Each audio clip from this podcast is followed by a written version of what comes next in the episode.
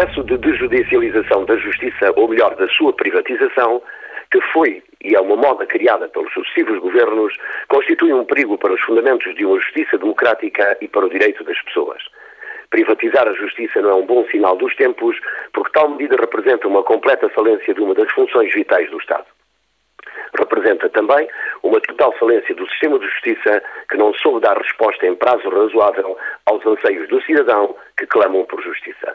A justiça é um valor superior do Estado de Direito que só pode ser feita e garantida através dos tribunais. A justiça privada já teve a sua vida na história dos povos e com resultados muito pouco abonatórios.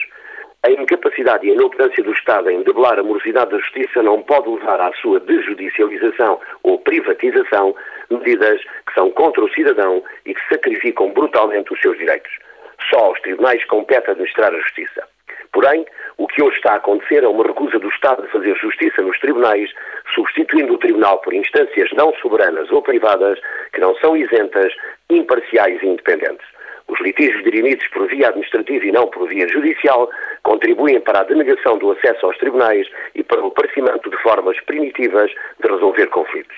A desjudicialização da ação executiva não esquece que a ação executiva é um processo traumático e muito intrusivo na privacidade das pessoas, veja-se a penhora com remoção de bens, feita por vontade exclusiva do legislador que tem impedido que o cidadão possa executar o seu direito para receber o seu crédito, são milhares de ações executivas que estão paradas nas mãos dos solicitadores de execução ou nas secretarias respectivas, a privatização do processo de inventário para os cartórios notariais, que é das medidas mais insanas de que há memória na vida da justiça, veremos o que vai acontecer com as partilhas de herança fora dos tribunais entre herdeiros desavindos.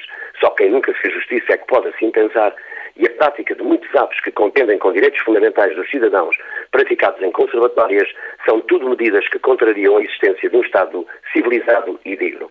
Mas tão grave quanto a desjudicialização institucional, com recurso a instâncias não formais de resolução de conflitos, é a desjudicialização substancial com recurso a um discurso permanente de deslegitimação da ação do Poder Judicial. Este é o caminho para o inferno dos direitos individuais e para a justiça. O Estado deve procurar fazer mais e melhor justiça e não apenas preocupar-se em aliviar e descongestionar os tribunais.